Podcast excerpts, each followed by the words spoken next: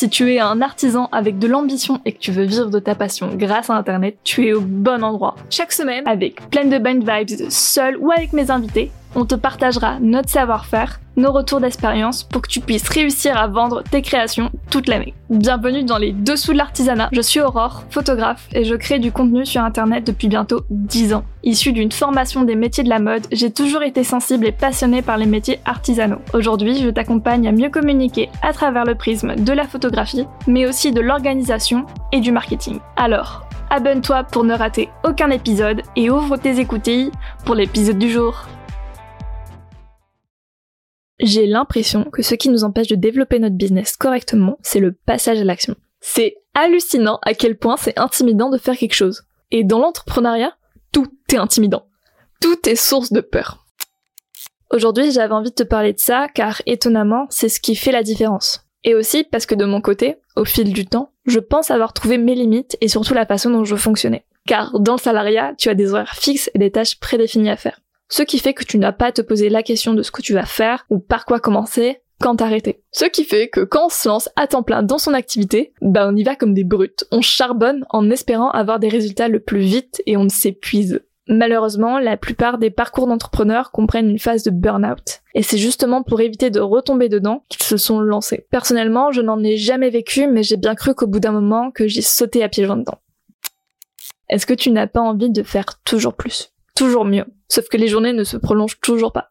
Et même si tu en fais toujours plus, est-ce que tu as les résultats qui vont avec? De mon côté, je voulais faire toujours plus de projets, toujours plus d'offres. Et pourtant, je n'ai rien vendu. Après, je t'avoue être du genre à devenir dingue si je ne fais rien ou que je n'ai rien à faire. Sauf qu'il est important de se fixer des limites et lâcher prise pour recharger les batteries, profiter de la vie tout simplement.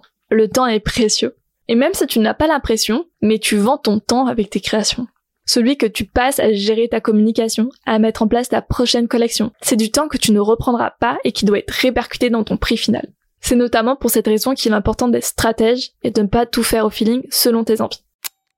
Je vais quand même nuancer mon propos. Tu peux sortir une collection parce que ça te fait kiffer ou faire un nouveau produit parce que tu en as l'inspiration. Sur le coup, c'est vraiment mon avis personnel, mais je ne crois pas viable avec le temps la gestion d'une entreprise au feeling. Au fil des expériences, il a toujours été plus efficace de mener des actions bien réfléchies et qui va toucher directement mon client idéal que de faire des projets comme ça. Et justement, j'en viens à une notion que j'ai enfin compris, c'est la loi Pareto, le fameux 80-20. Si tu traînes sur internet, tu en as probablement déjà entendu parler, mais l'idée est de focus 20% de tes efforts sur des choses qui vont t'apporter 80% de résultats. Il y a encore peu, cette loi m'était encore très abstraite. Mais dès le moment où j'ai compris quelles étaient les actions qui me rapportaient le plus de résultats, j'ai commencé à mieux gérer mon temps et surtout mes priorités. Car c'est avant tout une question de choix et de priorité. Par exemple, si faire un lancement de collection deux fois par an en créant un univers et une histoire autour de cette dernière te rapporte plus d'acheteurs qu'en créant au fil de l'eau et en les publiant au fur et à mesure, c'est que tu dois mettre tes efforts dans les lancements et tout l'univers que tu crées à côté. Est-ce que tu comprends un peu où je veux en venir? Si tu évites de te surmener et dépasser les limites que ton corps et ton esprit te disent, demande-toi si ce que tu fais va apporter des résultats ou que ça rentre dans ce qui va t'aider à atteindre ta vision et tes objectifs.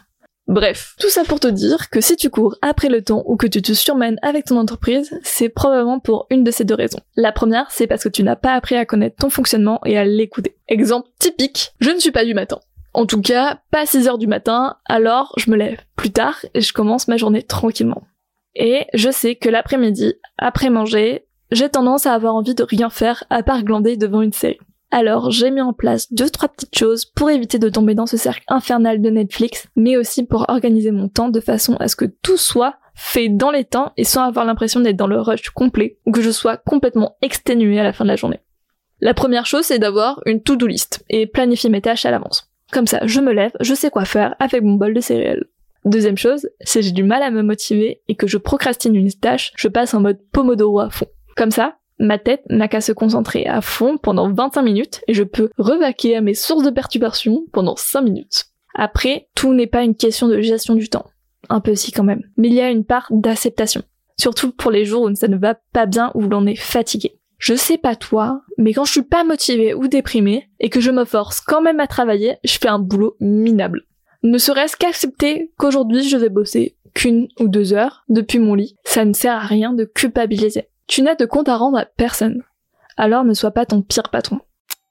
En début d'épisode, je te parlais du passage à l'action. Et dans cet apprentissage de soi-même, il ne faut pas oublier d'essayer de comprendre ce qui t'empêche de passer à l'action. Même si, je suis d'accord, c'est tellement plus facile de faire l'autruche ou de surpréparer ce que l'on va faire sans le faire. Tu as envie de vivre ton activité? Alors passe à l'action.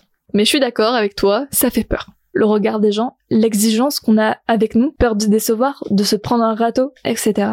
Honnêtement, je ne suis jamais autant passé à l'action à partir du moment où j'ai compris pourquoi j'avais peur et de ce que j'avais besoin de faire pour faire taire cette petite voix. Alors, si tu as besoin de faire des recherches, d'avoir l'avis d'autres personnes pour rassurer tes peurs, fais-le. En plus, ça t'aidera à savoir par où commencer, car ça aussi, mon dieu, que c'est intimidant. C'est aussi comme ça que tu vas pouvoir hacker ton cerveau en abordant ce qui te fait peur différemment. Sur le coup, il existe autant de solutions que d'entrepreneurs, donc je ne pourrais pas trop t'aider. Personnellement, j'ai découvert à quel point le pouvoir de la carotte avec une récompense fonctionne sur moi. Si tu cours après le temps avec ce que je viens de te dire, c'est que tu as besoin de déléguer. Je sais, ça fait peur. Mais tu ne peux pas être au four et au moulin constamment. Surtout exceller partout. C'est qu'alors tu arrives peut-être à un moment où tu croules sous les tâches à faire et optimiser la moindre minute de ton temps ne suffira pas. Tu n'es pas surhumain. Alors, avant d'être complètement épuisé et de te dégoûter de ton entreprise, fais-toi accompagner ou aider par une personne extérieure. Ne serait-ce que pour sortir la tête de l'eau. Tu verras, ça ne te fera que du bien. Surtout pour ne plus avoir la charge mentale de penser à faire telle ou telle chose. Bien sûr, tu peux déléguer tout et rien. Tu peux déjà te demander qu'est-ce qui te prend du temps et qu'une autre personne pourrait faire à ta place. Bien sûr, je te recommande pas de déléguer la partie création de tes produits, car ça doit être ce que tu aimes le plus. Mais ça peut être les tâches annexes, comme la création de contenu ou l'administratif. Je te vois déjà arriver dans mes DM pour me dire oui, mais ça coûte cher déléguer et ça demande pas mal d'implication. Alors, détrompe-toi, Personne n'a dit qu'il fallait embaucher une personne sur un temps plein. Hein. Il s'avère qu'il est de plus en plus courant de faire appel à des freelances de façon ponctuelle dans l'année, voire même des assistantes virtuelles seulement pour quelques heures par semaine.